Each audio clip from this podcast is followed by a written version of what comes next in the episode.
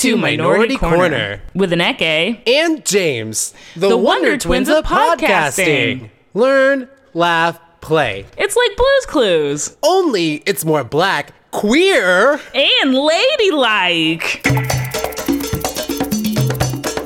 This week on Minority Korner, it is episode 149. What are we doing? well, I am talking about Asian Americans in all the TV shows that are premiering this fall. Ooh, it is fall season, one of my favorite seasons. So there's gonna be some Asian Americans on TV this year. Yes, thank God. And it's in all sorts of things in science fiction, in some What? action series, in some family dramas, in some romantic stuff.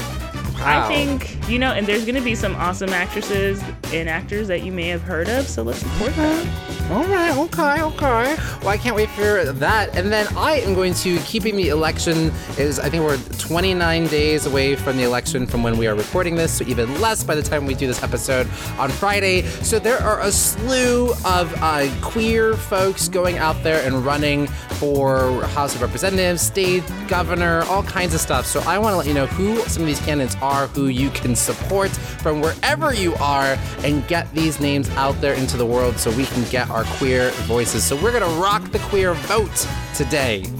I love it. Let's vote, everybody. Hmm. Oh, and uh, I think there's some other things I want to talk to you about. A certain ladies tour in Africa. And, and I had a very interesting interaction with an older white lady at a Starbucks, and I want to get your opinion on it. Yeah, and I finally saw Black Klansman, so we can talk a Oh. little bit about that too. Let's talk about it. And also, Russian bots. We need to have a conversation. All right, enjoy, guys.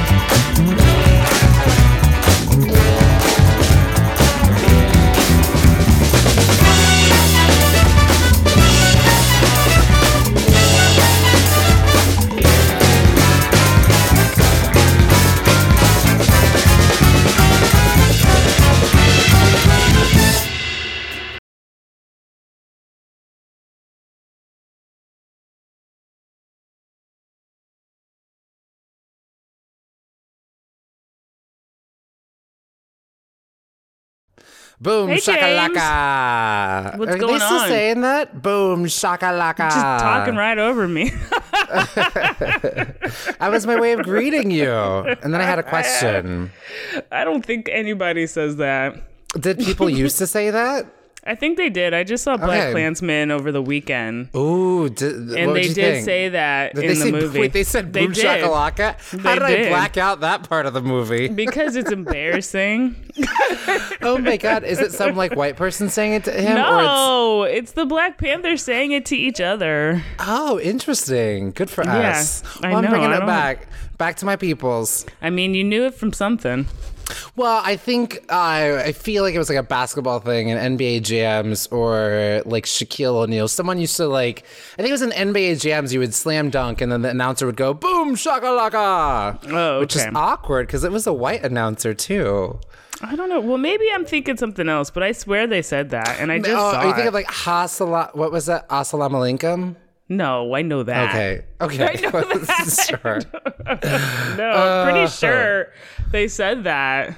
Oh, But it could have just been like Spike Lee having like a fever dream or something. could have been. Did you? What did you enjoy? Black Klansman. Yeah, I did enjoy it. It was Yeah. it was pretty good. It was One of his um, better ones that he's done in a while, right? Yeah, I would say. Yeah. I mean, I do feel like I'm glad that it was out there, Mm-hmm. but I feel like it should have been like this is a movie for white people. I don't know. Mm, like a disclaimer. well, it's also I think it's also awkward to go back and look at it too because it's historically inaccurate in terms of like that cop that black cop was like really terrible. Yeah. Like in the end, like he was doing good things for the black community, but in the beginning, like he was infiltrating Yeah. the Black Panthers a lot. I mean, but he, he, well, he did in the movie. they does it showed like, it a a- little bit. it was like a hot second, and that's actually a lot of his career. Actually, was that so? Oh yeah, yeah, yeah, yeah. I mean, yeah, it just was very. It was dramatized, right. Well, and I think like the end result was kind of anticlimactic, but I think purposefully anticlimactic, but also just kind of like I don't know. I feel like if they were gonna do like blaxploitation kind of mocking, which I feel like they kind of were yeah. aiming at a mm-hmm. little bit, they should have leaned way heavier into it. you mm, know. Mm-hmm. yeah. But maybe that's just me because I know the story. So Right. And I ha- I I, I had Yeah. never seen any of the footage from the uh Charles. Was it in Charleston? The oh yeah, they did show the Charleston The Charleston riots, and then the the car. yeah, thing. running over the the people. I had never seen the actual footage of that, so I Oh, you didn't? Yeah, it was pretty yeah, shocking. and he got permission, obviously, from her mother to be able to use it because he wanted to, again, sort of show those parallels of kind of like where we are with these tiki torches and these Klansmen. They are, they're back, Right. y'all. Yeah, I know. And I I think the biggest point is like they never really went away. Yes, yep, you're absolutely right. Yeah, You know? that is it. Mm-hmm. It was I mean it's I I liked it more than I think you said like last time when you were talking about it. Definitely it's higher up Uh, than some of his other movies. Right. Yeah. That's why I felt like I felt like he was getting back. I felt Spike Lee was getting back truer to his old form. So it was kind of Yeah. And seeing him like do something like and to jump back into the fray into the conversation, I was like, okay, go ahead, Spike Lee, get on back in here. Exactly. and also like it was way better than that she's got to have it. I'm just going to say Yeah. I know. I'm know you're not a fan. I know you're not a fan. I get it. I understand. And I mean, I'm not like I'm not like a huge fan of She's Gotta Have It. I remember I had seen She's Gotta Have It before I'd seen Insecure, so I'm coming at it, came at it from a different angle. Because for me, I was like, oh, I haven't seen a story like this before with a messy black female lead. Okay, Spike Lee. Oh, she's bisexual. Like I was just going along the ride. I did it backwards. I just felt like it was like Spike Lee pretends he knows what's going on with millennials. Which was like, you don't. I'll give you. I'll give you all that. Um, Anneke, I had an Yeah. awkward moment with an older white lady at Starbucks today. What happened? I was at Starbucks. It was very crowded, as Starbucks is in New York, every Starbucks. And there was this younger white woman who was sitting there at a table that like had room for two, and she wanted to share her table with me. And I was thinking, gosh, like I, she only had like a cup on there. I had my laptop and I was, had it on my lap because she wouldn't make space for me on her table that she was using. I Oh, and I was thinking in my head, I was like, man, I hope to think that I would share my table with someone. She got up Mm. and then I got to have the table. And then this older white woman came over and like she was like, Hey, do you mind without skipping a beat? I'm like, Yeah, you sit on down. Cause I just you know, I I I I knew that if the moment had come for me to be able to share my table, I would share my table. It's New York, there's not a lot of space. Right, right, right. We're on this together. And then we're Yeah. having friendly banter go back and forth and she had to get her whipped cream on the hot chocolate and i was like ooh yeah you, you almost forgot the the you almost forgot the best part Just like oh you just need some in these crazy times the world's just so crazy these days i'm like yeah and i was like and then i said well I can't really think of a time when it wasn't crazy. Maybe 50,000 years ago. And then she says, well, when I was Uh-huh. Uh-oh. growing up in the 1950s. And then I She did not bring up the Yes, 1950s. And so I, of course, like just give her a sort of a laugh and go, huh, well, I think for some people in my family who, you know, were growing up in, you know, segregated South, it wasn't the best of times there either. Right. And instead of like to me, and I, I said it as, you know, night jovial as I could, to me it's like Mm-hmm. Yeah. a con she got really awkward and just shut down and just like kept staring well, off to yeah, I mean, side. she's not gonna. Of course, she's gonna shut down. I but like, that's the point. I mean, I I wasn't saying it in a way to try to shut it down. It was like a way of, for me as an opportunity to have a conversation. I guess I was disappointed that like the conversation ended right there because that was not my intention. It was like Right. Wait, was she the barista? no. oh, she was just a She customer. was just yeah, she was just the customer who sat down oh, next to me. Oh, okay, okay, yeah. Yeah, yeah, yeah, No, but I mean that's like the thing. I'm glad that you said it. I hate that perception where everybody just thinks like, oh, everything was great in the 50s. The 50s fucking sucks. 50, the 50s to me was a time of terror. I would mm. never want to Oh, travel yeah. back to the 50s. Fuck no. Well, I also think it's a perception too that I think that in general, for the most part, and not everybody's childhood is like this, but I think for the most part, we have fond memories of our childhood because we don't, we weren't, we're not aware of all the things that are you weren't happening. paying attention. and, yeah. and oh, I hopefully I, I hope that you you are in I hope you had a childhood where you didn't have to pay attention where you were able to just kind of be a kid for a period of time because once you take that pill you know that mate was the blue pill then you know all the information and there's Oh. no going oh, God. going back to sleep Yeah. you know I I know.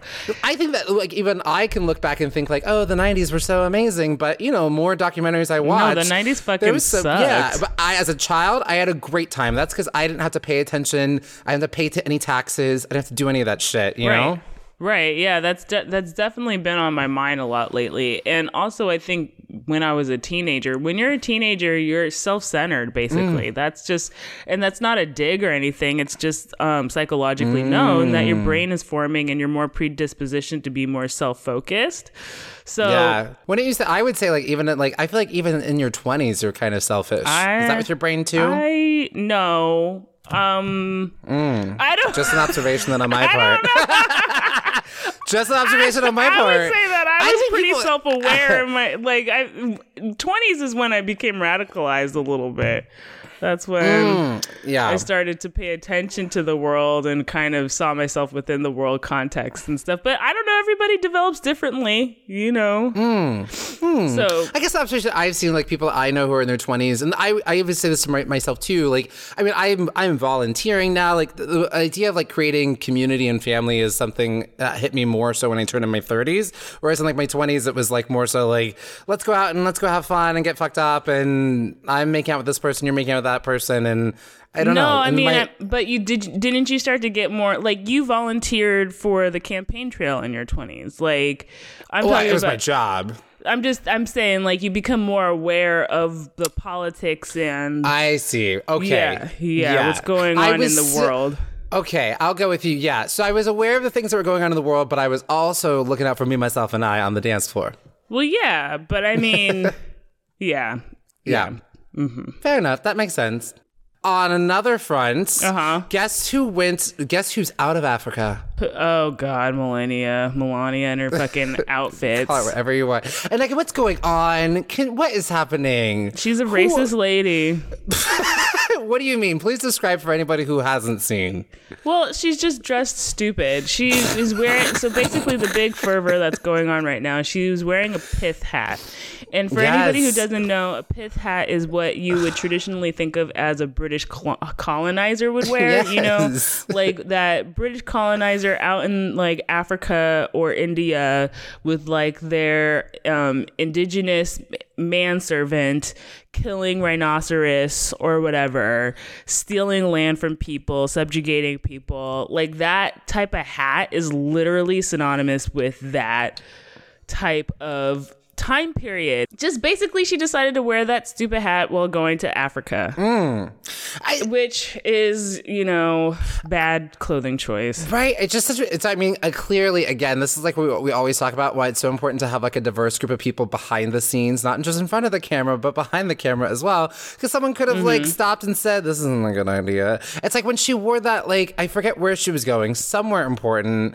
And she wrote, like, she wore that jacket that says, like, I don't really care on the back. She was going to see the children that were in the internment Oh My camps. God, Ugh, I just like so tonally like deaf on, on her "Be Best" I don't, campaign. thi- I don't even want to give her that. I want to say that she's a racist woman and that's her way of signaling it. oh, Because that's the thing that pisses me off about the whole Melania discussion. It's either people think that she's this helpless woman that just got lost in Trump's madness. I don't think that. Or she's stupid. And I Hmm. think no, I'm not giving her that. I'm giving Oh. her the reason that she is with Trump for a reason is because she's a racist woman. Because like, how do you stand by and just like let this person say these? I ha- like you have to hear what Right. he's saying, and so you Right. probably agree with him on some level. I see what you're saying, and I think, yep, Yeah. I will co-sign on that. like our our country kind of gives a lot of leeway. I hate to say this, but our country gives a lot of leeway to white women, and Especially if they're attractive. and even if they aren't. I'm just gonna say it. Our country favors Even the non-attractive white ladies get. our country uh, favors get- white get- women, and they give them a whole lot more leeway. If Michelle Obama Hmm. were to do an ounce of anything that Melania had Oh done, oh my god.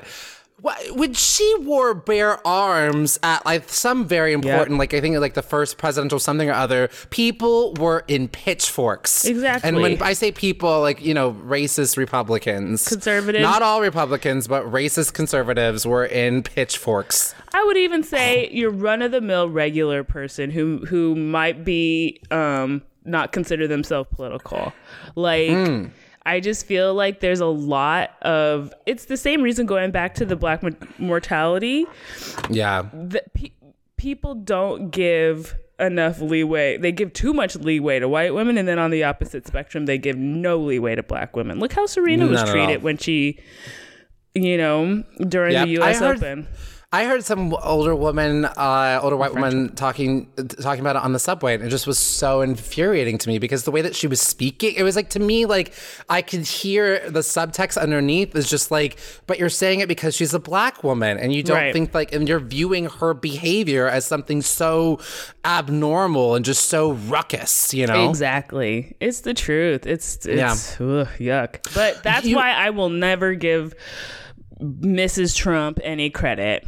As you should. And then she also was wearing an outfit that some of the memes were posing that uh, looks like the same outfit that the Nazis were wearing in Raiders of the Lost Ark. I mean, I kind of went- I love that. That was funny. It also looked a little smooth criminal too. Her fashion style is lot. stupid. There's our tax dollars at work, ladies and gentlemen. Tax dollars at work. Dumb fashion. Do you know who is a white woman that is doing it up though? Who I want to give all the snaps to? Who?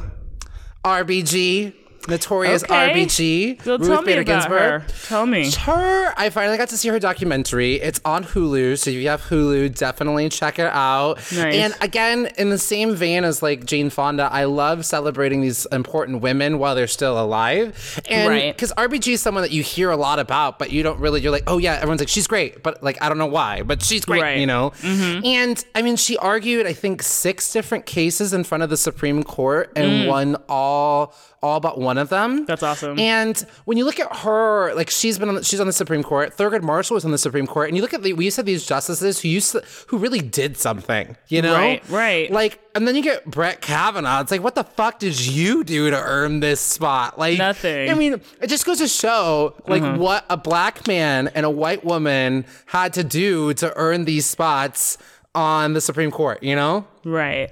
They had to be they had to like fucking really make their mark here on on, on history.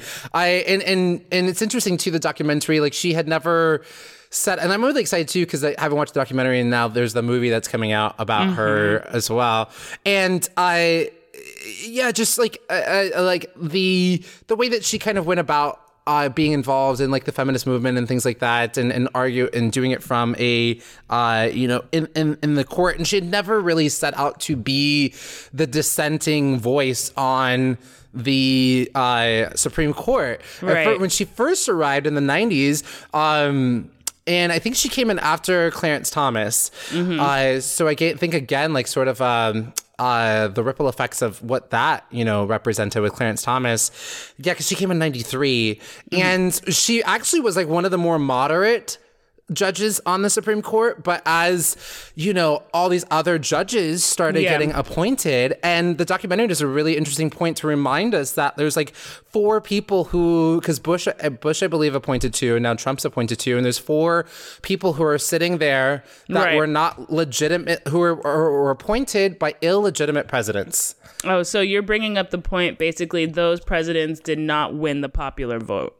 Exactly. They didn't win the popular vote. And and and again, and you've said this before, it's like elections have consequences. And Right, these people have these lifetime appointments and we're really fucked on that judicial branch. And I mean Ruth Bader Ginsburg, she's like I think she's 84. 86. And- 86. Wow, look at you knowing your RBG facts. Well, you I, and I mean, like, I just, I just send her vitamins and prayers. And that woman, she works out on a regular basis. It's just a really great documentary of just really getting to know her. And it was interesting too. Point, I didn't think about this, but apparently a lot of people were trying to pressure her to, when Obama was still in office, uh. to step down so that way he could appoint someone else. And they asked, "Do you uh. regret?" Do you regret now doing that? And she kind of thinks to herself, she's like, I'm going to serve for as long as I am able to still do uh, this job. Right. No, I think that that's excellent. Oh, she's actually 85. We both were wrong. Um, We meet you in the middle. I know. So, um, yeah, I mean, I, I, I feel kind of it's morbid how so many people are basically saying don't die. That kind of bums me out a little I bit. know. But, But at the same time, it's kind of like, but it's true. yeah, but also I want to point out that we should maybe turn our attention away from Ruth Bader Ginsburg in terms of uh, placating ourselves because apparently there's rumors going around that if we do not manage to flip the House and the Senate, then um, Clarence Thomas will step down. Meaning Oh. Trump will get another appointee. So Oh. vote. Damn. Yeah, you're right. God damn, that Supreme Court is all kinds of a mess. And they used to Yeah. have, like, you know, they used to have more so when they were voting, it was more, they're able to kind of come together on decisions. But Ruth has, time and time again, had to be the dissenting voice against just so many issues that have been, been, been going through. And she's been had to, to be the one the one solo vo- voice. And also too, I the documentary reminded me that I Gore lost by like 600 votes in Florida. Ugh. Yeah, it was it was really close. It was crazy. And there should have been a recount. It's it's so maddening. Yeah, so I know. So basically, fact of the matter is, we just got to go out there and vote. That's like, I mean, I saw something recently on Twitter that had me thinking.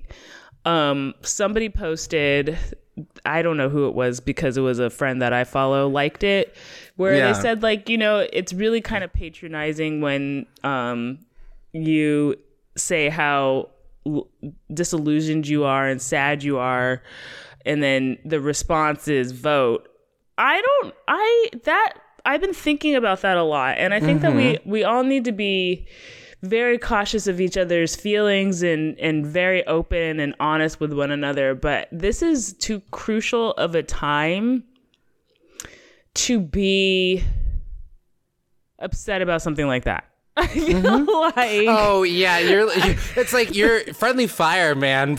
Like you know, know. like I am not the enemy. My words that I are know, trying I- I to feel like- inspire yeah. and do good. You're not. You know. I, yeah, I mean, yeah, I get how it's kind of like, yeah, we need to be paying attention to each other's feelings, and it, there is a sense of hopelessness that you need to be able to reckon with, and it's awful. But that I really do think that voting is a part of it, though, too. Yeah. Like, I don't, I, completely endorse people saying like, oh, voting isn't the only thing, and you need to go out there and like um, volunteer and blah blah blah, which is great. But at this particular election, I don't need a but. I need a yes, I am going to vote. Yeah, that's it. You're, it's more like you're just doing confirmation. You're like checking in. All right, you got to vote too, right? Right. You know, and then yes, and to all the other myriad of ways that you can get involved, and, and it's in it's in many ways. It's even talking about it on your podcast. It's talking about it uh, Right. to your relatives, your family, your friends. Like there's so many different ways that uh, Yeah. this comes in, and it's sort of just like we don't have time to nitpick that. You know, like we don't have time for you to nitpick me telling you to go and vote. Like that's we're on the same side here. Let's go out and do our things. Don't got time Right. Yeah, it's too and crucial. beware of i'm like those russian bots those Mm. russian bots i'm Mm-hmm. over it because they be getting us on all kinds of different angles the russian bots had us at the last jedi 200 it was like found that 200 and thou- 200000 tweets Mm-hmm. uh, were sent out by russian bots to create dissonance about people's opinions about the last jedi Hmm. and overall which has been but you know what the point of it is? Mm-hmm. is to create dissonance amongst us that we can't even agree that we're fighting about uh, everything. yeah. right? Like i'm like mm-hmm. get out of my pop culture. This seems personal putin. Yeah. this seems personal. Can we have this? Like don't come for my pop culture. Yeah. can i get oh it's maddening. And it's just like it's moves like that. It's like fuck we are at like we're at this cyber war and like Right. no one's doing anything to really combat this sort of cyber war, war, warfare in my I opinion am. Well yes you well, Because i mean like librarians, sorry, that's all we do. That's the thing. Fair that's enough, like, yeah. so we wouldn't be at this point if people mm. actually check their resources Yes. their sources yeah If they mm-hmm. evaluated their sources, if they read their sources, if they saw where things were coming from, if they really looked into, for mm. example, I Yeah. got a flyer in the mail today, not today, but like a couple of days ago. And it's basically mm-hmm. talking about Oakland taxes, housing taxes. And it gave some scary facts about how, how Oakland housing taxes are going to go up and so much and blah, blah, blah. So I noticed that there wasn't, first red flag, there weren't any citations saying where the facts were coming from. Ooh, Second red flag. I said, let me look up this company. Let me see who this who this is. This volunteer Yeah. group. All they had was a Facebook page, okay and yeah. on their Facebook page, they had one person and a Gmail account. and I looked up that guy, and all he was doing was selling vitamins. So I it's can't. like. Ooh, Nancy, they This got Nancy. is- Drew, They got a Anneke Fitzclark. no, but this stuff is simple and it's really Yeah. kind of like bothering me that it's like it's so simple and yet we are constantly I'm in the schools and and faculty don't ever want to have librarians come in because it takes too much time. Um, People want to just look at whatever links they're looking at. Information is being distilled into bite-sized bits to to favor cer- certain perspectives. When all we really need to do is just take a 2nd It literally takes a minute to be like how long did it take you to do that research? a minute, like literally a minute or two. Yeah, right. Yeah, like uh, I, I'm begging the world, and I know that other librarians are with me on this. yeah. Just take a minute. If something seems weird, if something seems off, just take a minute and look into it, and you will discover that it is weird and off, and it's a Russian bot. Like and it's a Russian bot. Yeah. a lot of these things are so fucking obvious. Yeah.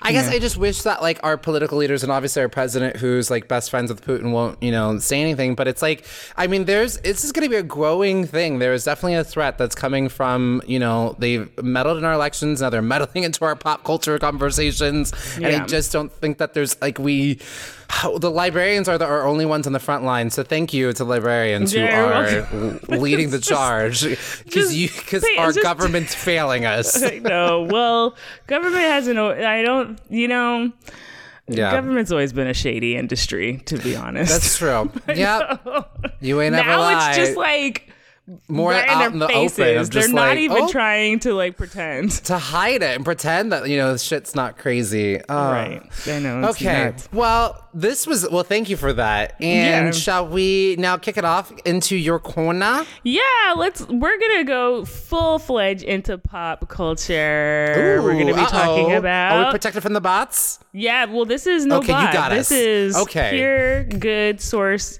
information from your local librarian about Asian Americans on fall TV premieres. Take that, Russian bots.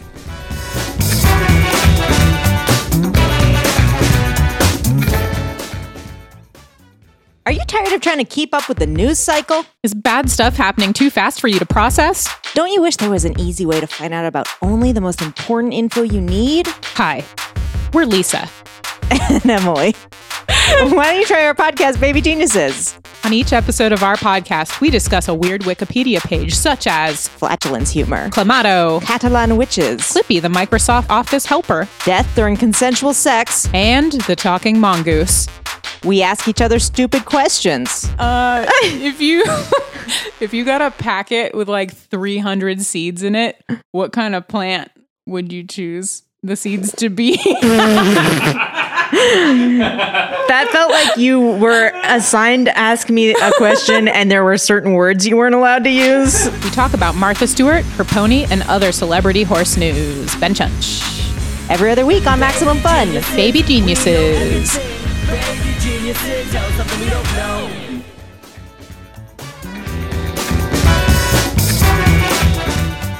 Anneke, Anneke, she got the information. She's gonna give it to you right now. Yeah. That was your song. Yeah, no, that's good. I Mm-hmm. um wanted to take a moment. I was reading this blog which is very popular. It's called Angry Asian Man. Oh. Um, it's it's all about Asian pop culture and all of that. I think they like um, broke a lot of the ScarJo kind of information and all of Oh, that, yeah, which yeah. is kind of so. Um, if I would say check it out, and there is an article basically called "All the Asians on TV Fall 2018 Series Premieres." So. Ooh. It lists all the Asian Americans that are going to be, um, or just Asians, on um, television this fall and new shows. And Oh. there are 19. And I would Wow. just I like to say that is probably the Yes. amount of the cast of This Is Us. Um, so we need to up that a little bit more. Yeah. Yeah. Cause like I, it's so funny. I was like, ooh, 19. But then you think about like how many shows are out there. It's like mm, not that many. Exactly. It would be But nice. this is 19. Is this 19 new ones? This is like Yeah. so there are okay. So Yeah, like it's not counting like Oliver off of How to Get Away. So it's not. But it's not counting like people? Oliver off of How to Get Away with Murder. No, Okay. but I mean, I don't want to give any favors because all of these new shows, a lot of these are just like tokens on the show. So if you add up all Oh. the, you know, white people that are on all of these shows compared to all the Asian people, I'm sure it triples, doubles, or quadruples, you know? Yeah, or even what's a past the quadruple? A five football. Yeah. yeah. okay, so I'm not going to go through all of them because 19 is a lot, but I'm going to hit mm. some of the ones that might be exciting to, to you? Yeah, and it might be exciting to listeners. Okay. So the first one, and I know this one you're probably going to be excited about because you keep trying to sneak it into the beginning conversations of the What? podcast, Don't and we like never you get to me. it, and we never What get show? to it. Charmed reboot. the cut for time keeps getting cut for time. Wait, there. I thought it was uh, quote unquote Latinas. Did you hear about the Latina debacle casting? But those are the sisters. okay. So um, the actress Nico Hamada is going to be playing Ellen Tamaki on the reboot of Charmed. Um, she is playing a detective on a local police force whose romantic relationship with Mel, one of the sisters, complicates Ooh, her yes. investigation. What? See, just okay. I'm glad you just gave me this information because I Mm-hmm. was about to sign off from Charm because I just heard something. Now I'm back in. Like that sounds good, right? Interracial lesbian relationship with witches. into it.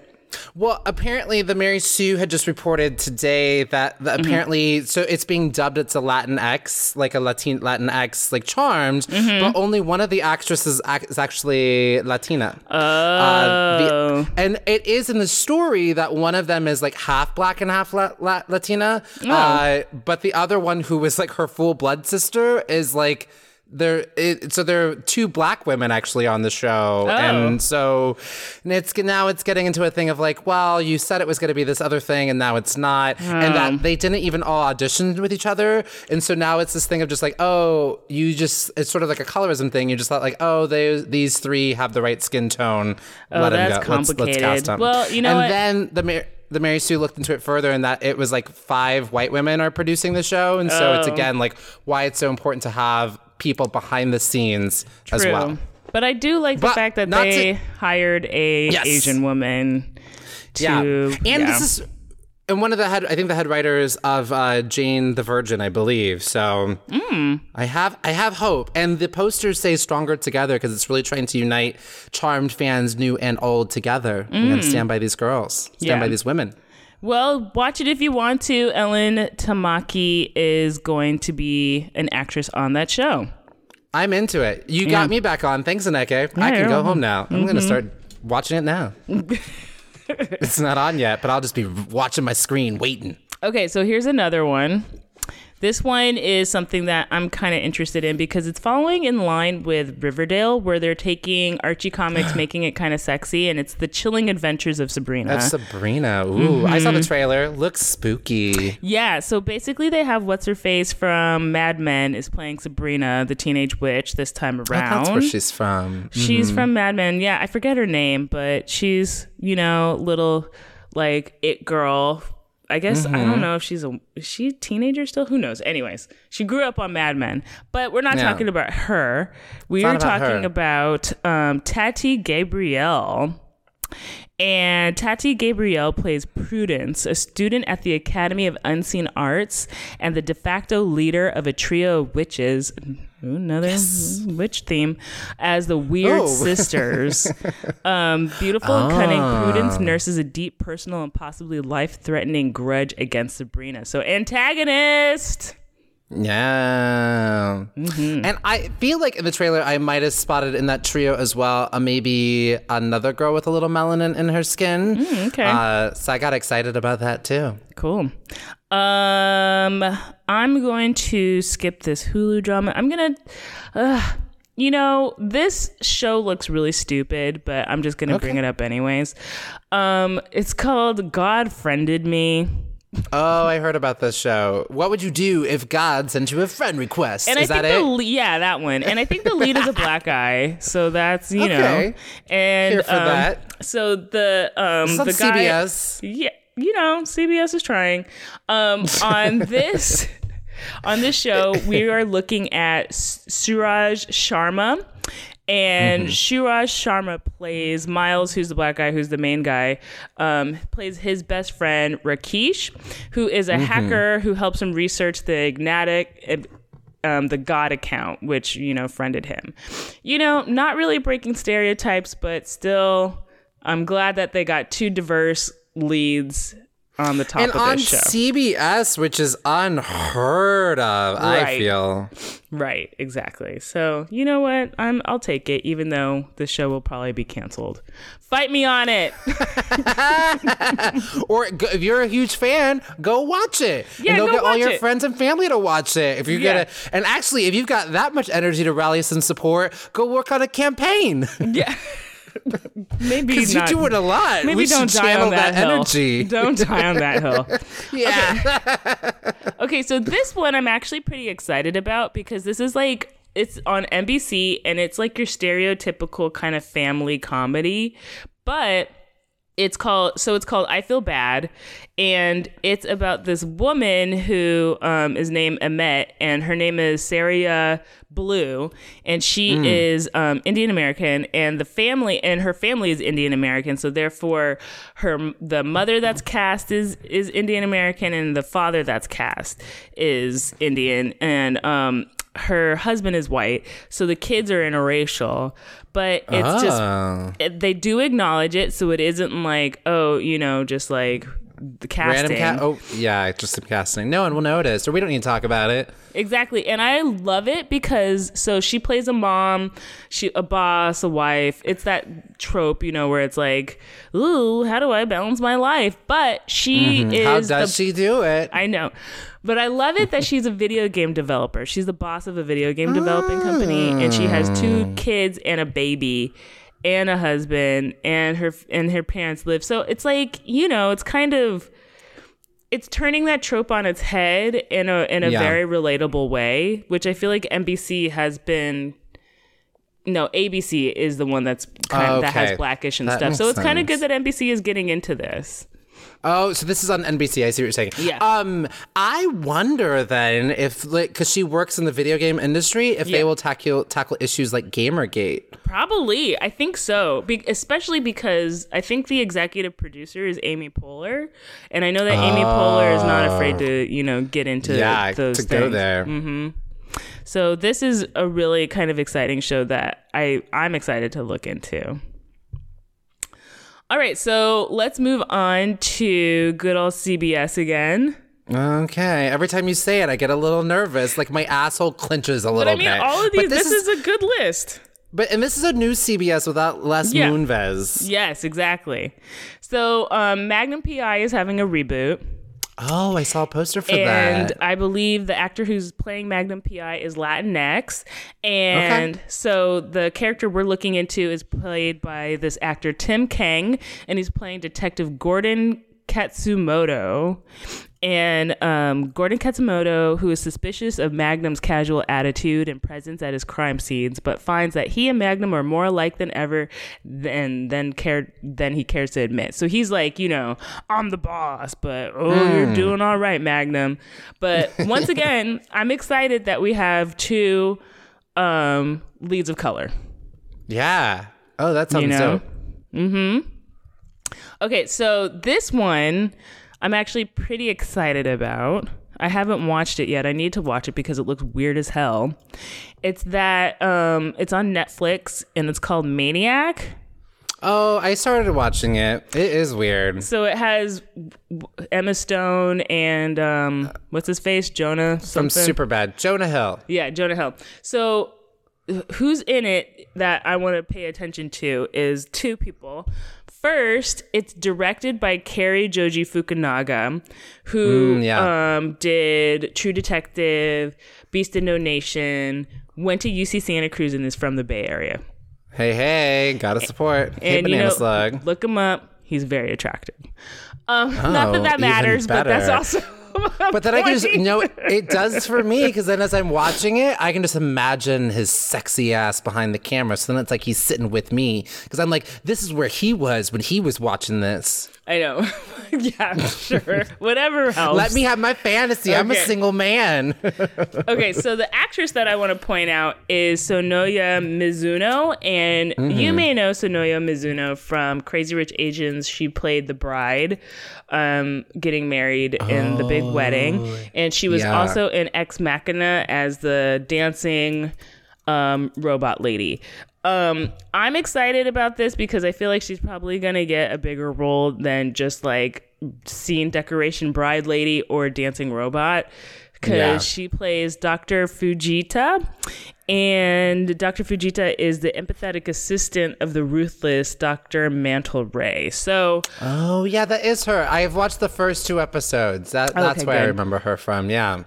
so I hope that she has a bigger role because she deserves it. She's been around for a minute and she needs to break out of those dancing robots scene decoration roles because I'm sure she has more to offer.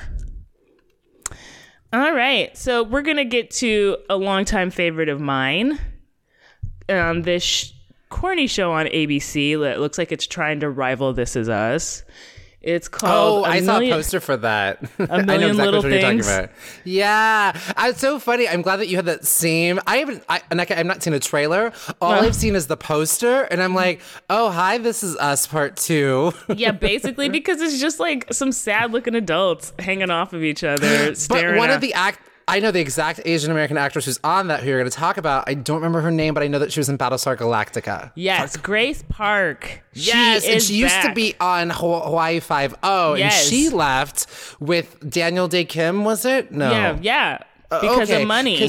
Because of money, because they realized the white actors were making more money than them, and Which they were like, awesome. "This is stupid." And they said, "Hey, we want to make the same amount, otherwise we're going." And Les Moonves, I'm going to assume, was just like, "Okay." and now he gone. and I'm glad that she, you know, stand up for your principles. And now she's back. She's on a million little things, and she's playing Catherine Kim on this show. Catherine Kim is a working mom trying to juggle her successful legal career and role as her family's sole breadwinner with her responsibilities as a parent. So, no more space a- battles for you, Grace Park. or chasing down criminals. You are in Hawaii. grounded. You are. Yep. You got to raise that family and go to work. Mm-hmm. But- That's great. I, you know what? She is what makes me want to come to that show. Me So, too. good casting. Good I casting. I love Grace Park. She's great. Okay, so Murphy Brown has a revival. Ooh, I've been wanting to watch this. I don't have Mm-hmm. CBS access. oh damn, it's on regular CBS. Oh, well, I don't have an excuse then. Yeah, you that was don't. my excuse. I'm like, That- I can't nope. watch it. Nope, it's on regular ass CBS. I love Murphy Brown. They have all of the original cast members, which is exciting Mm-hmm. because I grew up in a in a Murphy Brown household. But they As did I. they um added a new character. So the actor playing this new character, his name is Nik Dodani, and Dick no, Nik Dodani plays social media director Pat Patel, who's tasked with bringing Murphy and the team into the 21st century. So he plays your resident millennial to these people. Okay. he's the bridge. Yeah. That's what he's he's my gateway back into this crazy world of Murphy Brown. And plus, Murphy Brown was not a diverse show, so I'm glad they added some Yeah. people of color. Mm, yeah, see CBS because my grandmother was my grandmother loved CBS. She was a CBS woman, and so I would you know watch some of these shows, but I'd be like, Grandma, you know, we're the diversity. But yes, but I do appreciate. But when it, I feel like growing up, Murphy Brown was also a show that was like on the. It was definitely left leaning. Oh yeah, right? yeah, Yeah. definitely left leaning, super radical, super Yeah. like cutting edge. So I think because it was a big gonna- scandal that she had like she was an un she had a kid without having a fa- like being married. Yeah. Speaking of single parents, the next show that we're talking about is Single Parents. It's on ABC. Great segue. I, you know, I had to gotta keep this train a moving.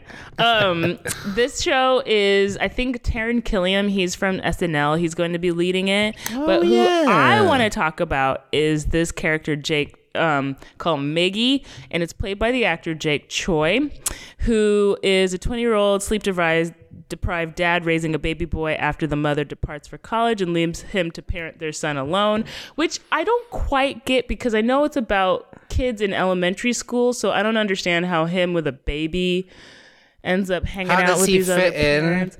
But yeah. I do want to point out that Jake Choi has also made news because he has recently come out as sexually fluid. So Oh, good for him. yeah, not only is he um, a um, POC, he is also a queer POC. So He's part of the fam. Hey, hey. give Jake Choi some props. Now, this is for um, those of us that should be getting excited by a little return, another return person to see. And this is from your weird Facebook TV. Oh God, Facebook TV. Don't forget. I was like, I forgot that even existed. See, it hasn't hit my brain yet that it's a thing. Well, you should check it out because our girl Kelly Marie Tran from Star Wars is back. Yay! and she's What's going she to be doing? she's on the show sorry for your loss she's playing jules shaw um who is basically um the sister of a young Mm-hmm. woman lee shaw who um loses her husband is a widow and so she plays the sister, and um, Jules is a recovering drug addict who's coming off a stint in rehab. She's fighting day by day to maintain her sobriety, but also struggling to evolve out of the role of a well meaning disaster in her family. So, a lot of layers. She's not playing one note in this. no, she's playing a lot of notes. She's playing all the notes. Mm-hmm. She got, she got a lot to do in that one. So, it's going to be very different than Rose. Space battles. Was it Rose? Yeah. Yeah. That was it. Rose Ty- Tycho. Rose mm-hmm. Tycho. Mm-hmm. Which I hope maybe this helps bring her because see those see this is going back to the Russian bots. They helped chase her off of Twitter because Russian bots would instigate horribly racist shit and then the real racists would take it up and mm. and she left Twitter. Yeah. Well, you know what? Let's go watch Facebook Watch just to support some Kelly Marie Tran. You know what? I wasn't here for Facebook Watch, but I will. I, I'm here now. Do I Yeah. have? Is this included in my free Facebook account? I have now do no I have to idea. upgrade? I have no idea. Oh, see, they're getting us. Yeah, I don't know. Okay, last one. This is for all of my DC Universe people. Not me. Well, you were about to jump ship a couple episodes ago, so I don't Shoot, hey, okay, all right, yeah. What's the show? What's the show? So the show is called Titans, and Titans is basically um, based off of the comic series Teen Titans, where Robin Mm-hmm. leads um, a bunch of other superheroes, young young superheroes, into their like own. Beast Boy and Cyborg and Star Stargirl, Starfire. Exactly. Raven. So you know. I know So, them. I do love me um, some Teen Titans. Oh, you do. Okay, good. So, I love Teen Titans. um, so basically, in this live action version of Titans, because there's, I think there's the cartoon Teen Titans too, which is the same sort of iteration. But um, Ooh, Ryan nice. Potter, the actor, plays Beast Boy. yeah, Yeah, he's he can he's morph all into all greened kinds up. of things. Yeah, they have a uh, not to steal the sh- sunshine, but the girl who plays Starfire is a black girl. Right. That how is that stealing? They can both exist. And in Okay, fact, well, it's I know it's, we have we have a focus on uh, we're focusing on our Asian American celebrating our Asian American actors, um, Yeah. but she's there too, but I'm and just she glad. also got a lot of hate. I'm I'm just glad that when there is a show that has multiple people of color because Mm. that's how the world is. It shouldn't just be tokenized. So I'm glad Especially that they got when they're Starfi- playing- Yeah. When they're playing like aliens or just like mutants and creatures, like it can't everybody get in the game? Mm-hmm. So true. Anyways, that's the list. Yay! Yay. Watch the TV shows. Enjoy them. Well, thank you because now I've been seeing all those posters and I had no idea what any of these shows were about, and now I know. Yay, you're welcome.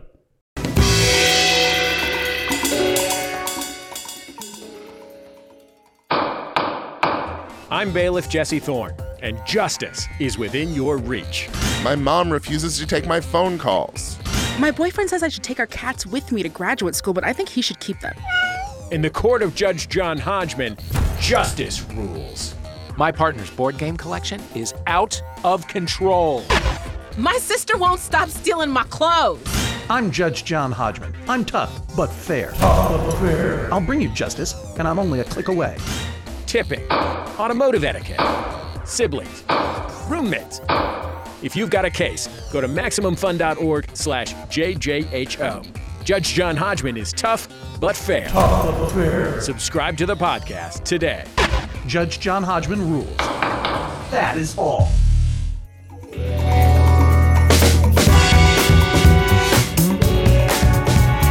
Queer the vote, queer the vote, queer, queer, queer, queer, queer the vote. Anneke, I'm here to not only rock your vote, but we're going to Yeah. queer your vote up. Okay, cool. Tell me about it.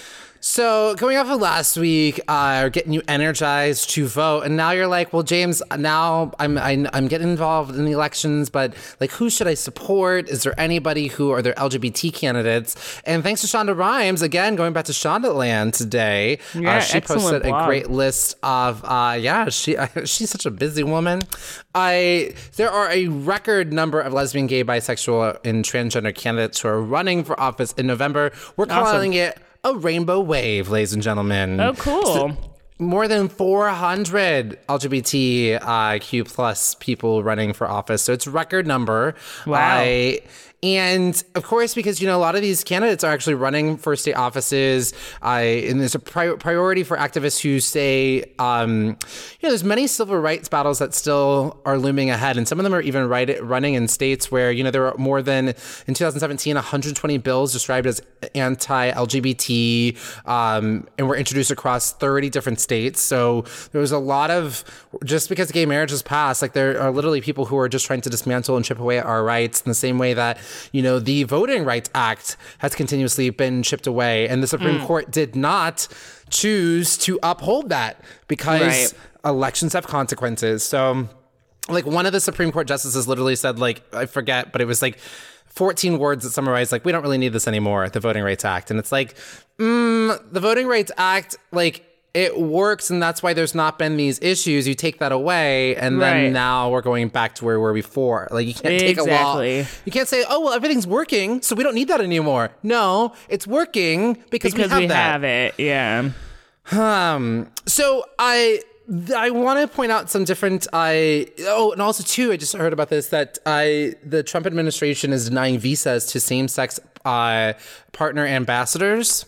So uh, mm-hmm. a- Heard ambassador about part- that. yeah, crazy, right? So mm-hmm. again, to me, it just like these subtle things when you when you look at them isolated, it doesn't look like a big deal. But to me, this is all stuff to me that it reminds me of the pink triangle and the things Right. that led to that, right? You know, you, you take mm-hmm. take away little small things, and then when you start taking away little small things that different groups have the rights to, well, then it's easier to push them away. You Right, know, and exactly. they're, they're and their focus has really been how can we deport different groups of people Yeah. that's where it's really where they've really been starting and so the people essentially ambassadors have until the end of this year to get married their argument is that well we wouldn't permit this for you know uh, male female relationships and you know equal protection of the law and it's like okay yeah but some of these people come from countries where they can't get married, so they're not able to get legally married. And you're, then they're being sent home to a country where it's illegal for them to be them. It's just So- bullshit. It's horrible and bigoted. Yep. Yep. So it's like again, you know, we gotta we got to get out to the polls. Not only that, we gotta get some of these awesome people elected. Two things I want to point out before I, I point out some of these uh, representatives is uh, Run for Something is an organization. They have. Um, I went to a meetup of theirs, and through that, I got linked up with a candidate that I'm gonna help uh, canvas for, and I. Awesome. Yeah, and they have a bunch of meetups coming up around the country. Run for Something started in 2017, and and like, and they now have like over 400 candidates who are running for local and state legislatures. And um, Alexandria Ocasio Cortez, she came out of Run for Something. So nice. it's really cool to see in this one year what this organization has done, and they've essentially been able to link people who've wanted to run with people who have a who want to help other people run. So Yeah. there's room and space for everybody here. Um, and make sure so they have a list of candidates. So I would check and see if there's any candidates that are running in your election and follow those people up on their social media because we've got to be like evangelists for these people. Repost what it is that they're talking about, get their names out there so that when people go to the polls, they'll be voting for them. Like sharing pictures and things that they're posting, that's like a really easy way to get uh, involved. Um, and also like phone banking, canvassing, all that stuff works. Also, swingleft.org has a really great. Um, their website's really dope. You'll type in your zip code and it'll show you campaigns near you that you can either donate to, do phone banking for, canvas for when they're doing canvassing. It's a really cool setup. So, hi 2018. Uh, That's yeah. awesome. So get into some of our these are um I'm gonna be talking about just queer women in Okay. this uh conversation. So there's Alexander Chan Alexandra Chandler. She's Mm-hmm. running in Massachusetts House of Representatives. Okay. She uh former military intelligence t- uh, former military intelligence analyst. So already I'm like, yes, right? Mm. Yeah, I know. That's great? big wig. Came out as transgender in 2006 all Mm-hmm. the snaps and i know that she was really nervous at first about coming out but i guess she had really great support there Oh, in the it. Intelligence like her her boss was like full in full support so i thought it was really Excellent. dope Oh, that's she's awesome. running on a platform of progressive ideals including paid family leave and affordable health care mm-hmm. There's Lupe Valdez, a four-term Dallas County sheriff, I running down there in Texas. Okay, clinched sheriff. the Democratic, yeah, and clinched the Democratic nomination for Texas governor uh, back in May. So Lupe is running for governor in Texas, and if she wins, she'll be the state's first Latina governor and first openly gay governor. Oh um, wow. yeah, gotta get her in Texas no less too. Right? See, te- don't be fooled. Texas is not what we thought used to think she was. Um, exactly. She did come under some scrutiny, scrutiny uh, as sheriff, but eh, politics. Back when she was sheriff, there was a scandal of some sorts, but I don't care. Whatever. Pe- people have things. I. She's probably better than the other Republican person, so going for it. There's Lauren Baer, Flor- running in Florida 18. When it's a number, what does that mean? It's like Florida 18th House? I don't know. District. Flor- oh, Florida's 18th district for the House of Representatives. Oh, Anneke, Yeah. you are so on top of it. Well, you know. Sh- She's got a great story. So after Donald Trump won the presidency in 2016, Lauren, Uh-huh. Former senior advisor to Secretaries of State Hillary Clinton and John Kerry, and to U.S. Uh, and to U.S. Ambassador to uh, United Nations Samantha Power. Wow. She moved with her wife and daughter back to Palm Beach County, uh, where she grew up with her family, and her family owns like a furniture business there. And she was like, "I gotta." After Donald Trump was elected, she's like, "I gotta run for office." So she went back home. Nice. and Get said that- motivated. right? And like, I mean, she's been around in politics, like knows what she's talking about. And she said I felt our values and institutions were under threat, and I knew I needed to stand up and fight. She told that to Cosmopolitan. So Oh, go ahead, good. Cosmopolitan. Get Finally, scoop. get rid of those sex tips. I thought it was going to be a scoop by uh, Teen Vogue because you know they'd be on I it. I mean, they're on it. That Teen Vogue Yeah. knows what's up. they do. So she's also rallying for affordable health care, gun Good. safety message, messages, measures, job Yeah. creation, and hopes to unseat Republican Brian Mast. I hope she does. Right? Vote. There is Gina Ortiz Jones. Gina Ortiz Jones. Mm-hmm. Uh, Texas uh, House of Representatives, Texas 23. How did you say that? You said it so a brilliantly. district. Ah, the 23rd district. Yeah. Uh, in yeah. So she's a the for she's a former Air Force intelligence officer. Oh, wow, indeed. Nab right? Nabbed the Democratic nomination in March when she beat out four other candidates, so was working for it. And then Jones grew up in this district, and when asked why she decided to put her name on the ballot, she told the Huffington Post, getting that scoop, scoop. There's a point where you just ask yourself the question, can I fo- afford not to do this? I hmm. think like a lot of women, you're done assuming that somebody is going to do that for you, do for you, which you can do for yourself. Oh, amen. And if she wins in November, Jones will represent a slew of firsts for uh, Texas congressperson. She's going to be the first lesbian, first Filipina American, and first I- Iraq war veteran. Wow, damn. Right? I especially, I love, like, I don't know, I love, I really do really love people who've gone. I don't know, people who've done like military service and who go into Congress and that sort of stuff. Like I really, I don't, I really love. I love, I love a diverse group in my yeah i um but i i love a diverse group of you know congress people like i, I you know there was a guy in fahrenheit 11.9 who's like this really you know tough military guy but he's a democrat and like just he he i don't know in him in congress with the woman who's also a chicken farmer like i'm like yes like you Yeah, want because it's breaking the stereotypes. It's breaking the mold. You're like saying not everybody who served in the military is going to be a conservative Republican. Like you can form different ideals from that type of service.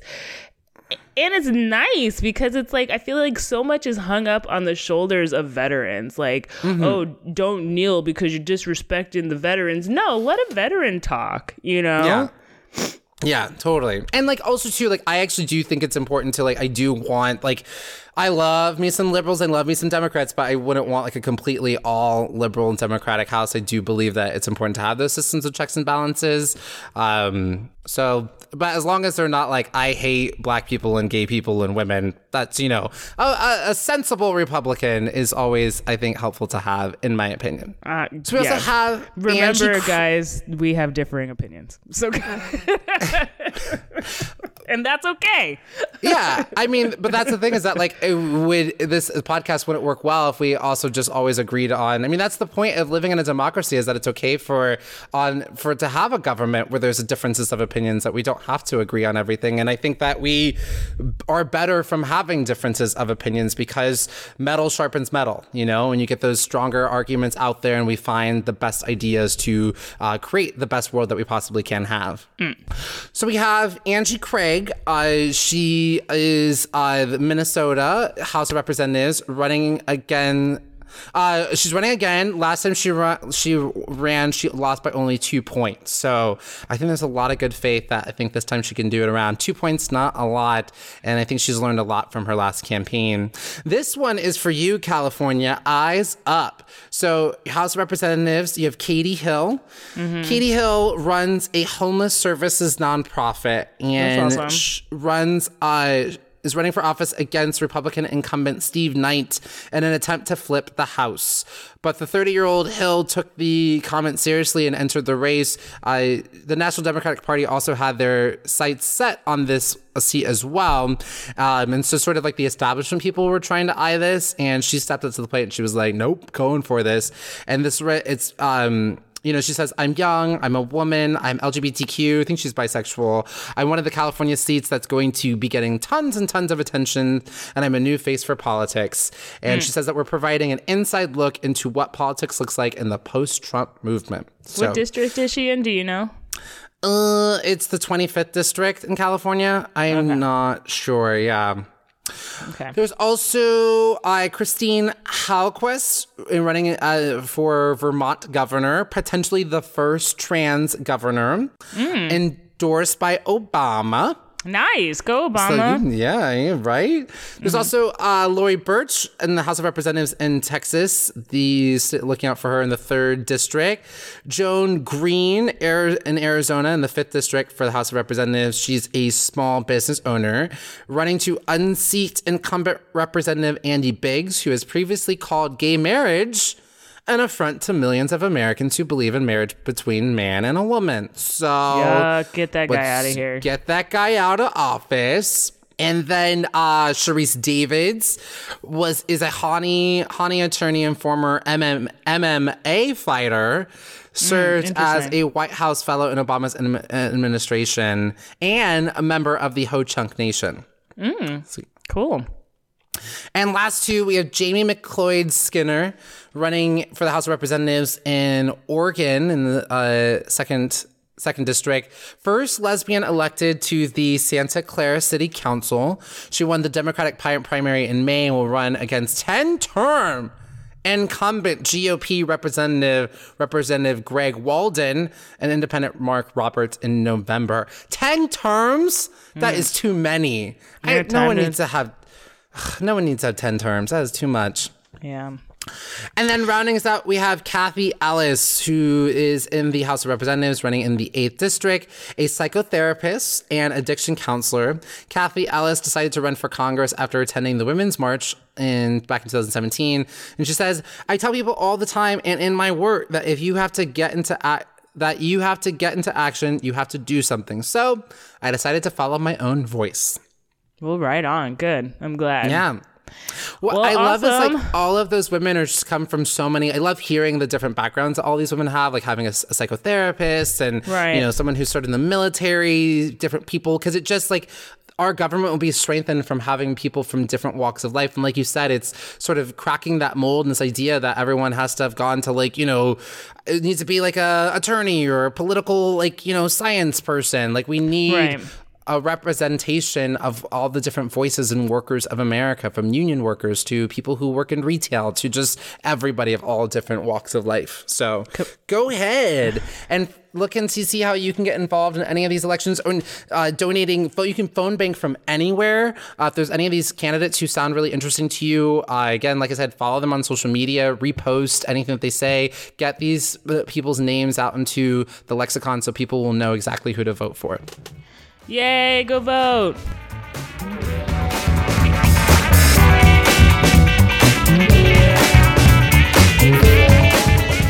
Yeah, so we have reached the end of the show. This is it. This is it. But there's a few other things before we go. Uh, if you would like to write us a review, we would love it. It's been a while. It's been a while since we've had any reviews or love on the iTunes. Is it Apple, iTunes? Apple Podcasts? The Apple one. Uh, I don't know what the kids are calling it. But uh, it does help us to find, it does help other people find our show. We really appreciate it. And uh, it's great to hear from you. Yeah, and actually, you guys have been doing really awesome with the tweets. We've been getting a lot of different tweets coming in.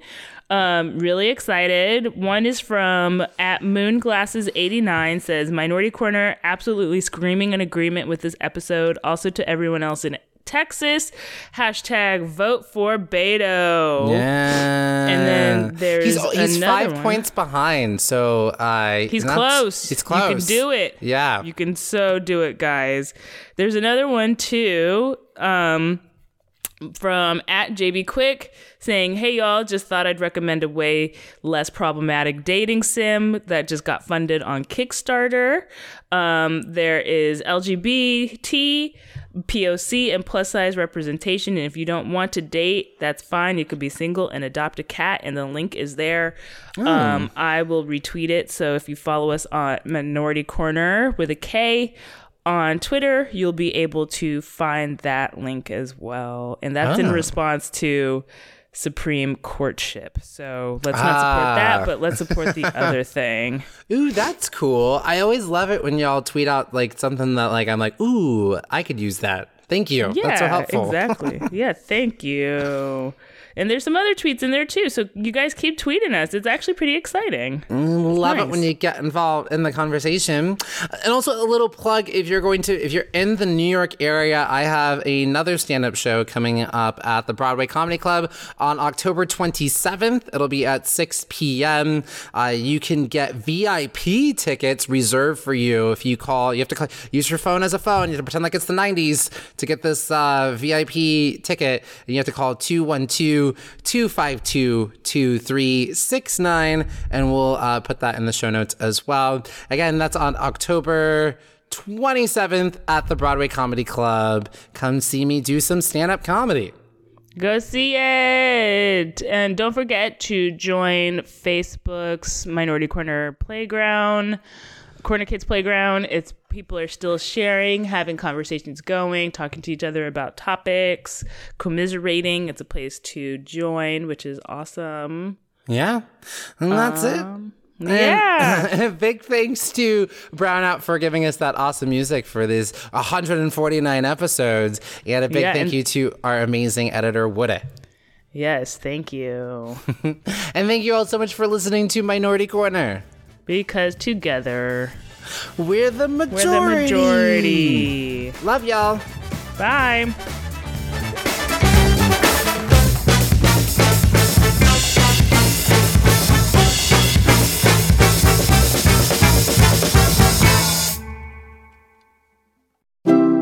MaximumFun.org. Comedy and culture. Artist owned. Listener supported.